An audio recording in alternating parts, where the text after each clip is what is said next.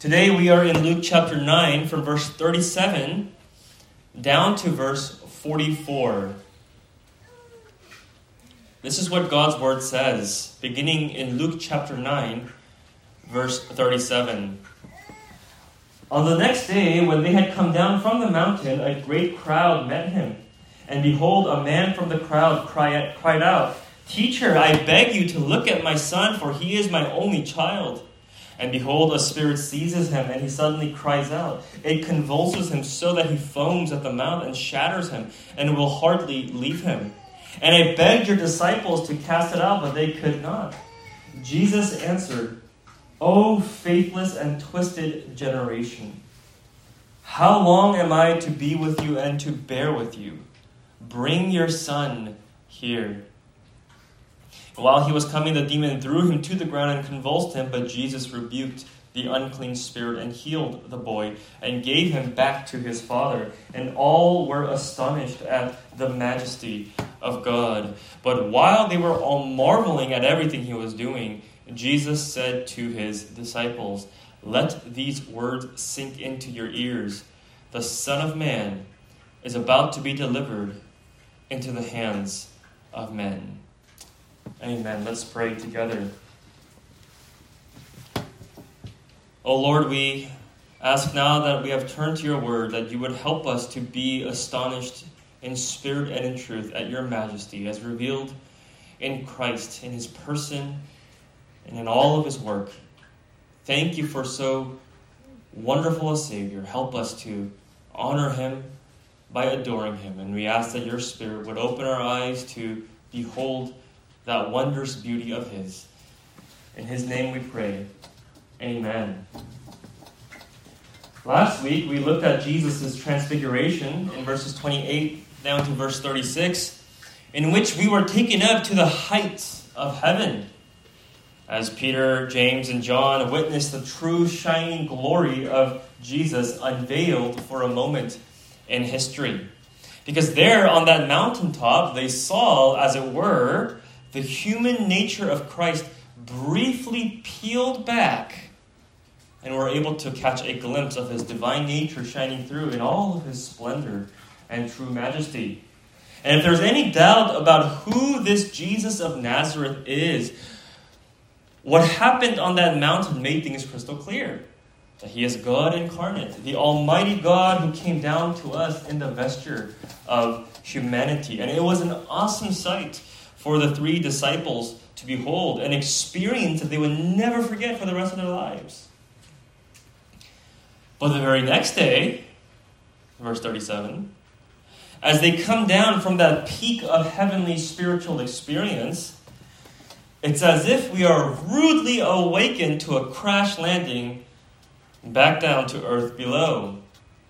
Back down from the mountaintop down to the flat plains of earthly life with all the struggles and woes of fallen human nature, falling short of God's glory as revealed on that summit. Because you see, from verse 37 to all the way down to verse 56, we're shown a series of blunders on the part of Jesus' disciples who, even after two years of being with him, still can't seem to do many things right.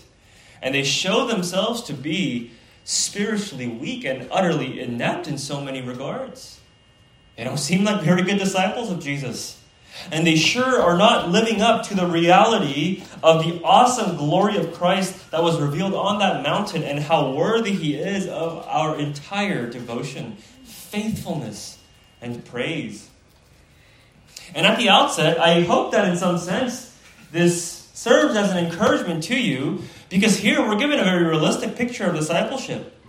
And what we see is not a group of guys who are just fantastic followers of Christ, every day taking a giant leap forward in godliness and sanctification. But instead, it sure looks like Jesus' disciples are a bunch of stumbling, bumbling, fumbling blockheads, prone to making the same blunders over and over again. And if we're honest, isn't that true of all of his disciples, namely us included? And many times it seems like rather than making giant leaps forward, we take some steps backward. And we're always tripping and slipping on the path of following Christ? Do you ever feel like that? Do you ever feel like that the life of faithfulness to God is a lot harder than you'd like it to be?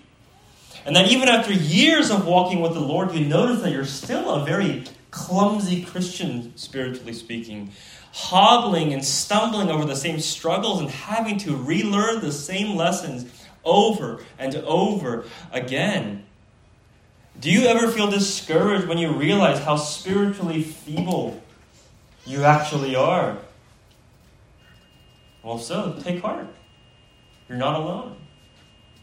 Don't think that Jesus in his earthly ministry picked out the finest of spiritual men to be his disciples, those whom he sensed were predisposed to great faith and holiness in themselves. No, he picked out a bunch of ordinary folks who were quite extraordinary only in how unreliable they were, how faithless they were, how spiritually dense they were. In fact, if you read carefully through all of Scripture, you'll find that the greatest of the saints in the Old Testament and the New Testament all had instances of being total spiritual boneheads one way or another, even after coming to know the Lord and walking with Him by faith. Abraham, Noah, Moses, David, Peter, James, John. They all have some embarrassing moments of faithlessness recorded for us as even they stumbled and hobbled their way through the walk of faith. And all of this is to remind us that we are all nothing but for the grace of God. And thank God that as believers, we are being upheld by His unwavering faithfulness, His long suffering patience, His mercies that are new every morning. And so it is here as we come down from the mountain of transfiguration down to the plains of the real life of imperfect discipleship that we're shown a very candid portrait of Jesus' disciples struggling with faithlessness as they failed to cast out this particular demon.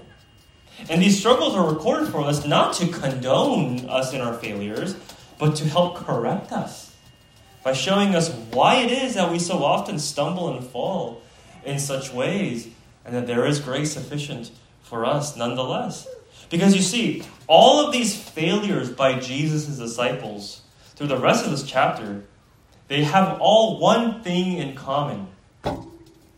That is, that we so easily and frequently take our eyes off of Jesus. That's really the root cause of all of our woes and struggles.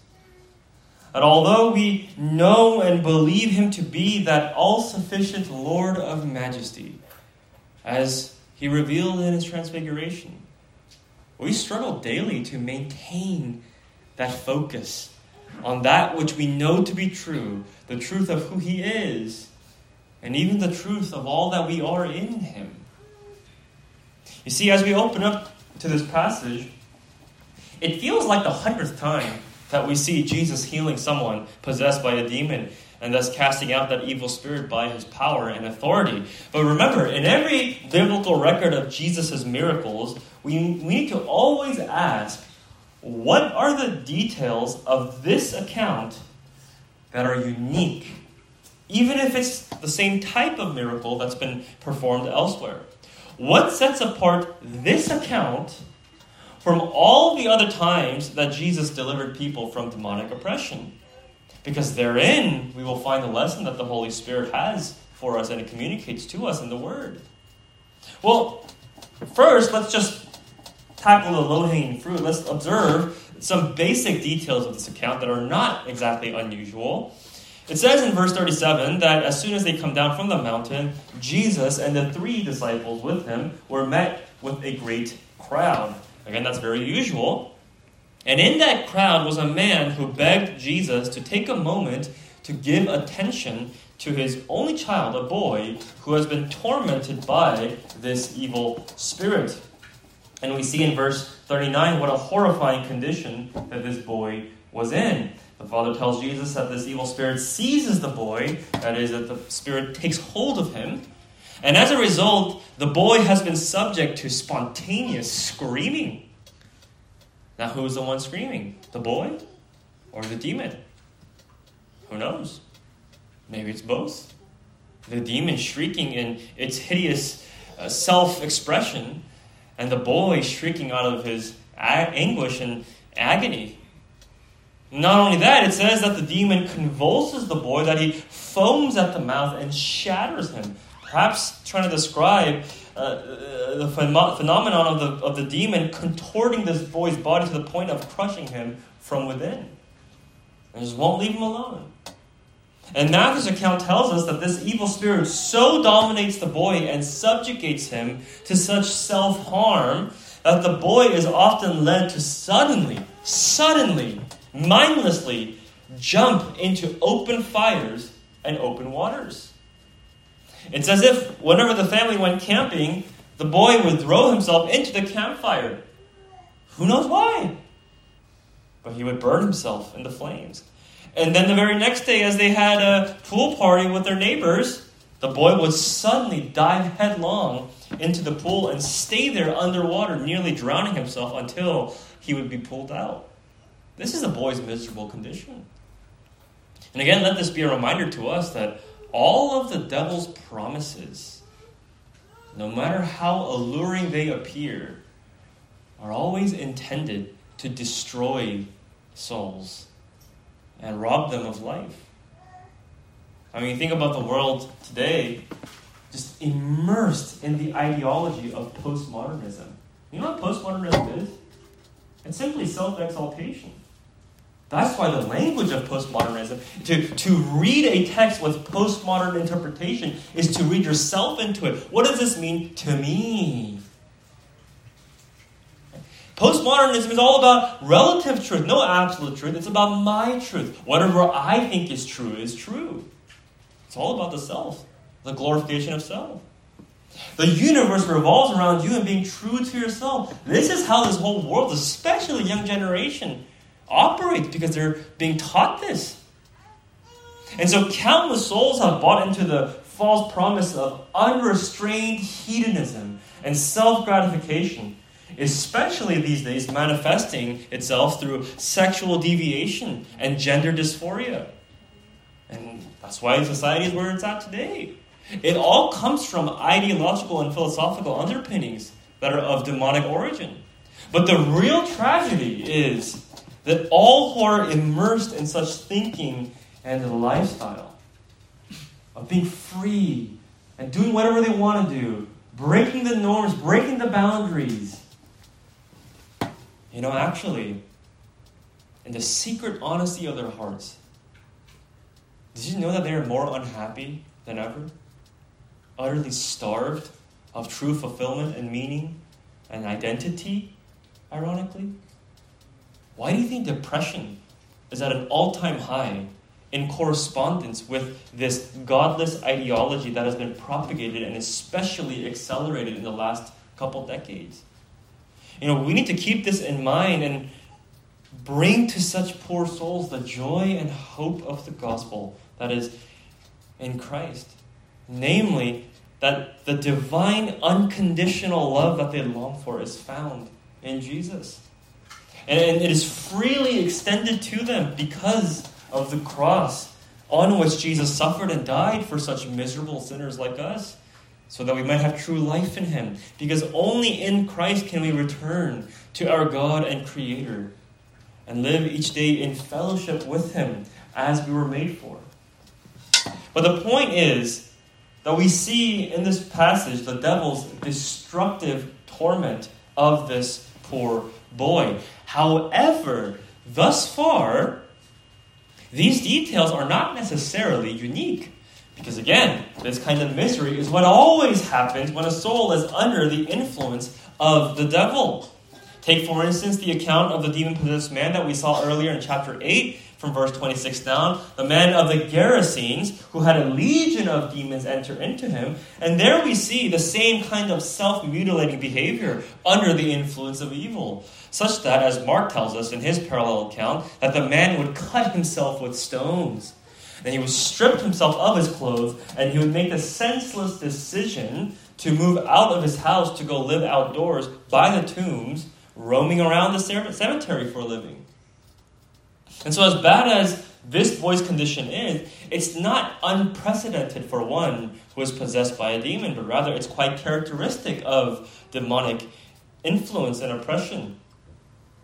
However, what is special about this account is not so much the spiritual condition of the boy, but the spiritual condition of the disciples. The key point is in verse 40, where we find that before asking Jesus for help, the father had already tried asking for help to deliver his son from demonic affliction. And who did he ask? The father tells Jesus, I begged your disciples to cast it out, but they could not. Now, you remember back in chapter 9, verse 1, as Jesus commissioned his 12 disciples to go and preach the gospel and empower them by, by, by vesting in them his divine authority and power, he said that they would be able to heal the sick, perform miracles, and cast out demons. All the works that Jesus himself had been doing. And by the way, as we mentioned a couple months ago, this was not something to be replicated in every generation as the normative Christian experience for you and I to do the same thing. Rather, this was a very unique point in history where Jesus conferred his power just to his 12 apostles in a specific time for a specific purpose of authenticating the message of the gospel through these signs and wonders. You know, I find it amusing that for those who claim that that chap- uh, passage in chapter 9 of Jesus commissioning the apostles in the passage should be normative, and, and that every miraculous work that they did should be precisely repeated today by every Christian. I find it amusing that, of course, they conveniently ignore the part in that very same passage where Jesus also instructs them to take nothing for their journey no staff, no bag, no bread, no money, don't wear two tunics, but only wear the piece of clothing that you're currently wearing. When's the last time you saw a hyper charismatic teacher fit this description? You know, usually it's the opposite. They're quite happy to not only carry a lot of money, but ask a lot of your money and enjoy their nice chock full wardrobe and designer bags and things of that nature. But in any case, the important thing to remember is that Jesus gave his disciples the authority to cast out demons. And so, why couldn't they do it here for this boy? Well, Luke doesn't tell us explicitly, but Mark tells us in his account that after Jesus casts out the demon himself, the disciples come to him in private, probably embarrassed, and ask that same question How come we couldn't do it? And Jesus tells them, This kind can only be delivered by prayer.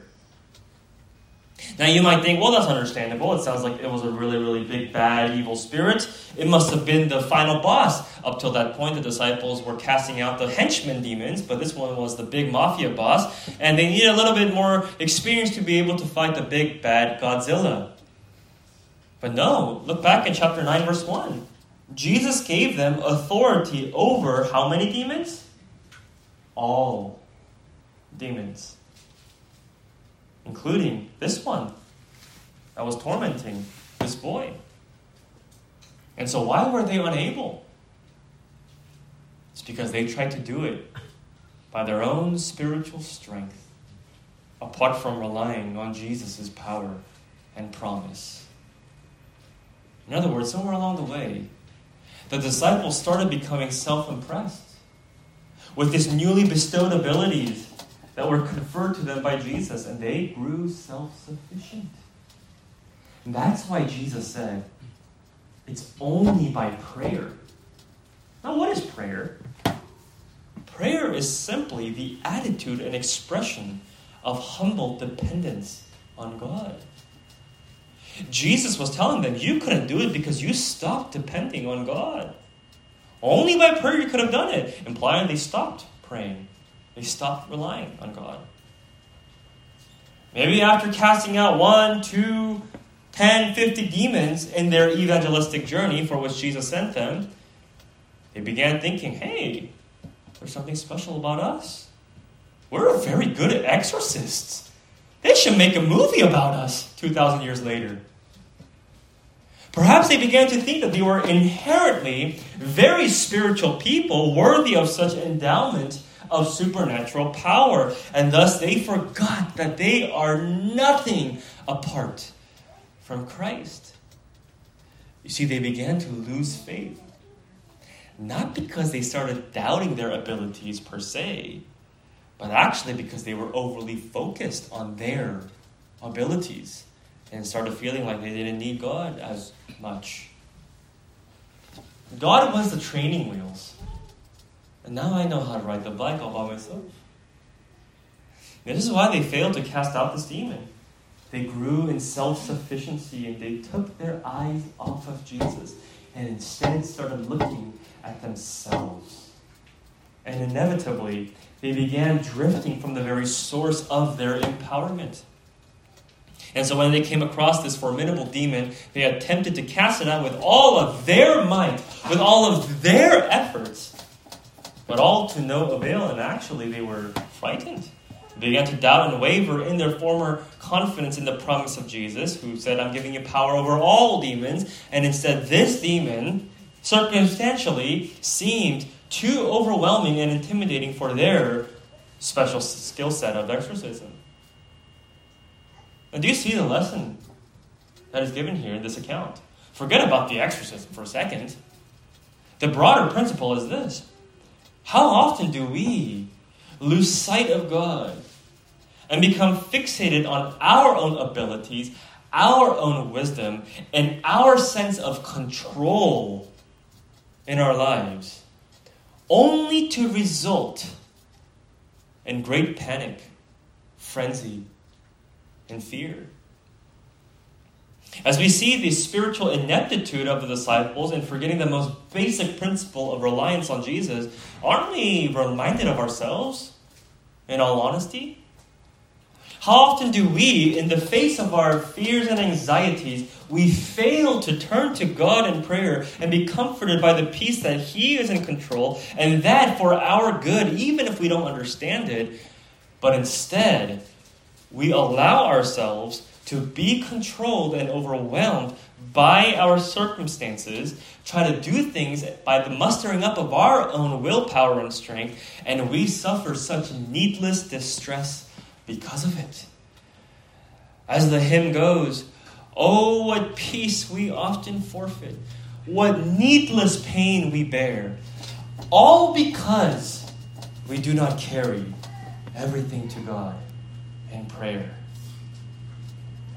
How many times do we have to learn this same basic lesson over and over again? Always falling back to the mode of self reliance. And so Jesus says in verse 41 Oh, faithless and twisted generation, how long am I to be with you and to bear with you? Bring your son here. And so Jesus takes care of the business himself, and the boy was instantly healed in verse 42. And given the full context of what was going on and why the disciples were unable to deliver this boy, it's clear that when Jesus says, Oh, faithless, twisted generation, he's not talking mainly to the crowd, nor is he talking to the Father. Actually, in the parallel accounts, his faith is commended by Jesus. But clearly, here, Jesus is talking about the faithlessness of his own disciples because again, their faith began to diminish in light of their increasing self sufficiency. Now, you may be a little jarred by what Jesus said here. Those are some harsh words, it? He sounds really upset and really irritated by the disciples. Oh no, is this how Jesus feels about me in my moments of faithlessness? I knew that he hates me. Well, we have to understand that these phrases and sayings of Jesus were not spoken in a vacuum, but you can almost always find an Old Testament allusion. Because so many of the words of Jesus were originated first from the Old Testament, because after all, he came to fulfill the law and the prophets, the entire Old Testament.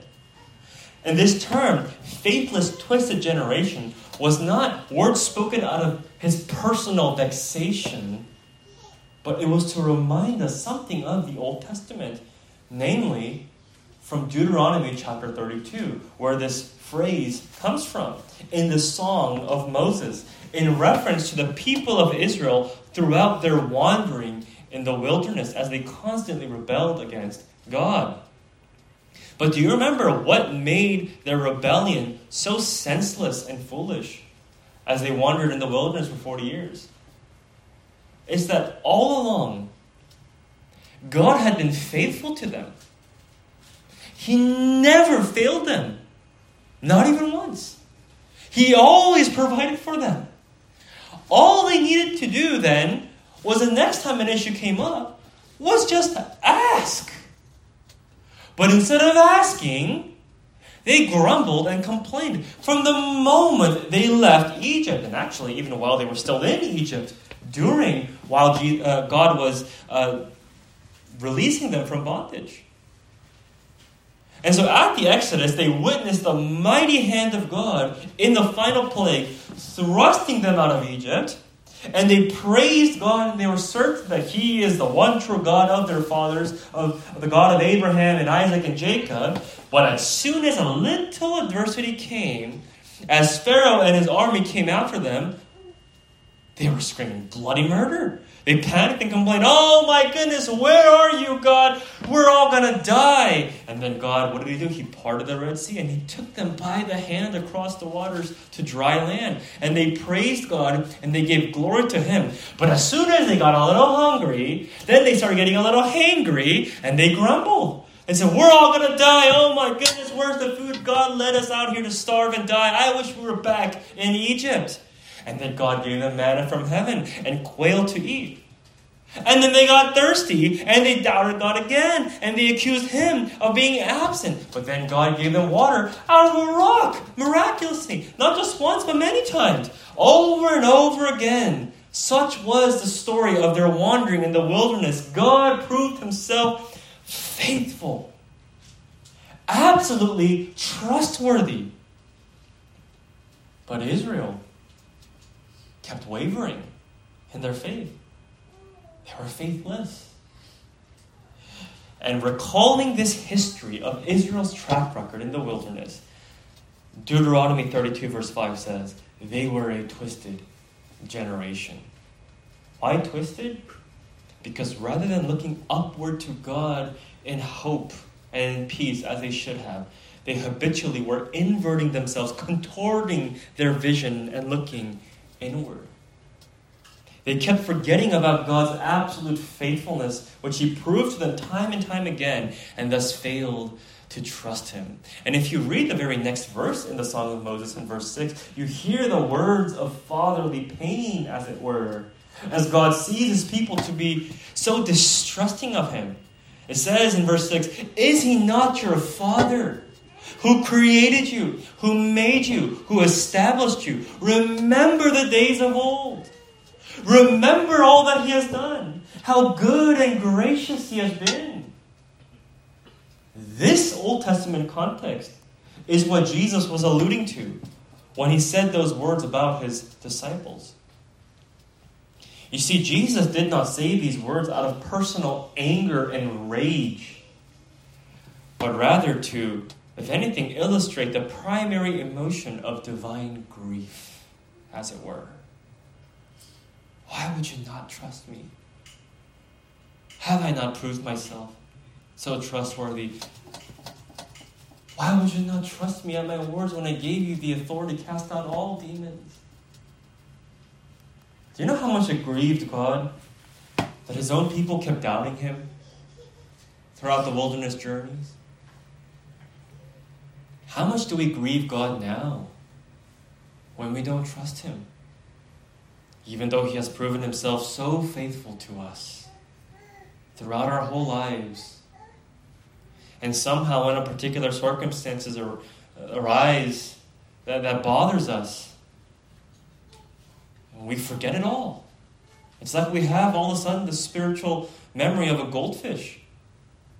And somehow we act like there's no track record of God's amazing provision and faithfulness and sustenance and protection for all the years and decades past, even in spite of all the times we went astray.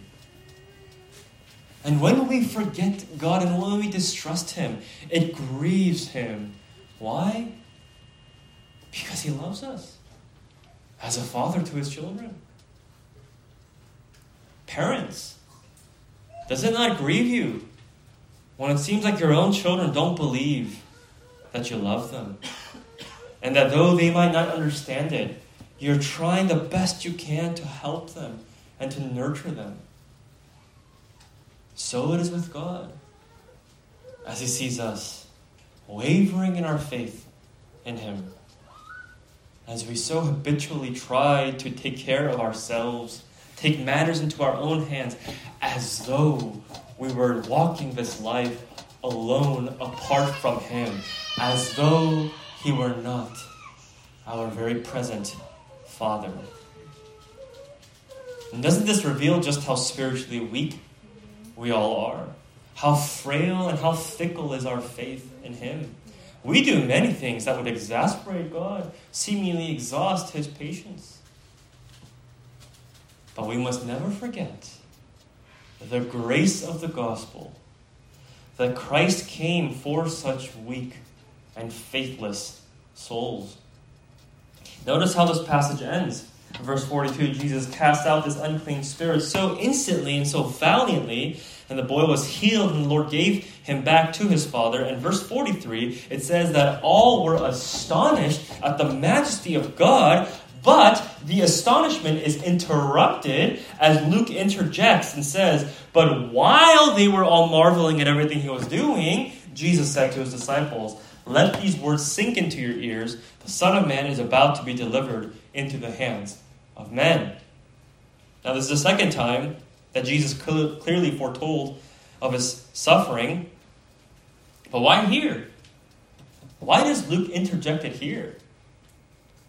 Because he's trying to show us how Jesus' heart is such that he came in order that he might bear with such unbearable, weak faith people. You see, the crowds were amazed by a glimpse of divine majesty in this powerful healing. But Jesus interrupts so as to say, I have not come to bask in my rightful majesty, but I have come precisely to lay aside my rights in order to suffer great shame and contempt for the many generations of the faithless and the unrighteous. And doesn't the context show us exactly this? What happened just before this? Jesus was transfigured. Have you thought about how much Jesus himself must have enjoyed that moment of transfiguration? After 32 ish years of incarnation, having emptied himself of the free exercise of divine nature, how right it was on that mountaintop for his uncovered glory to be returned to him, as it were. All was made right in that moment. But Jesus did not come to revel in his unveiled glory up on the ivory tower of that mountaintop. But he came to tend to pitiful, lost, damaged sheep down on the plains below. Despite the transfiguration experience, tasting his own glory that was rightfully his, our gracious, self giving Lord recommitted himself to the garments of humiliation, covered up his true majesty once again, and descended down from that mountain to this crowd of people and to his disciples who were feeble, weak, exasperating. But that's whom he came to minister to. And I wonder if the transfiguration tempted Jesus anew to refuse the course of suffering.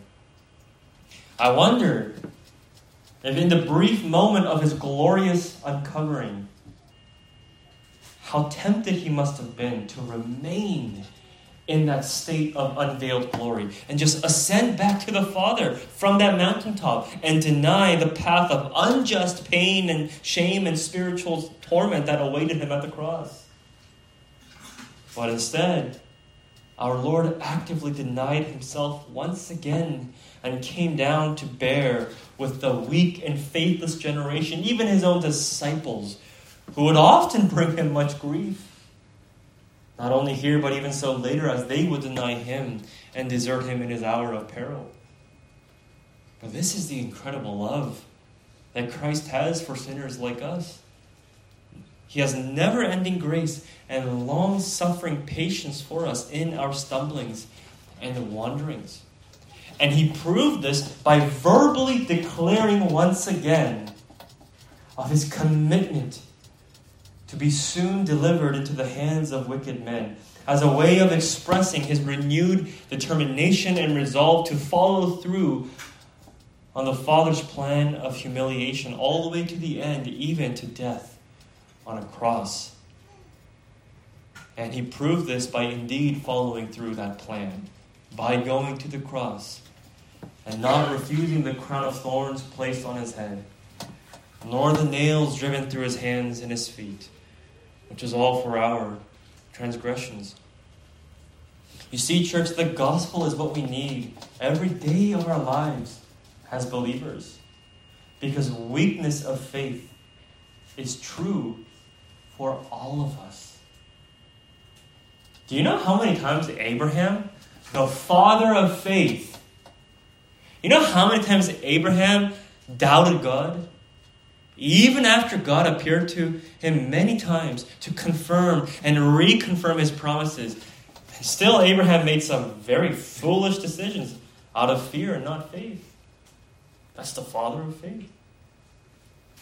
But this is how potent and toxic our indwelling sin is. The sin that remains within us, even as believers.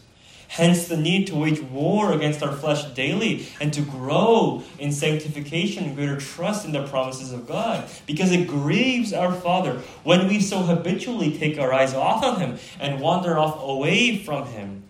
But let us be assured of the gospel that though He is grieved, He is committed to never leave us, but is there, ever present, to correct us and to be our all sufficient grace and mercy. And God knows we need His grace because we are so feeble and faithless. But it goes to show, you know, every believer will enter into the gates of eternity limping and hobbling. You know, I myself may need to use my fingernails for the last stretch of the you know, final few inches, I'll barely cross that finish line. But upon crossing that finish line, as tears of relief and triumph stream down our muddy and bruised faces, I promise you, I promise you that the very first words out of our lips will be, It was all by the grace of God. He was the one who kept me all along. His patience never left me. His mercy never deserted me. His grace always restored me. And His love daily assured me. And, church, because this is true, let us fully entrust ourselves to the one who has proved himself to be so trustworthy and walk in obedience and in faith. Through many dangers, toils, and snares, I have already come. Tis grace has brought me safe thus far, and grace will lead me home. Let's pray together. Gracious Father in heaven, we confess the weakness and failings of our flesh but we fully embrace and receive now with joy and thankfulness the grace that you have for us in Christ.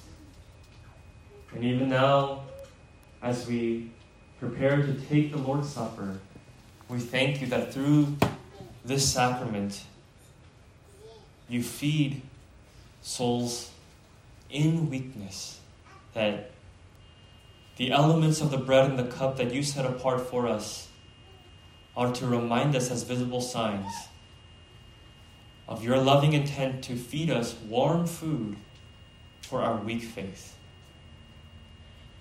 Holy Spirit, would you minister to us, tend to our souls, and renew us once again in your grace? We ask this in Jesus' name. Amen.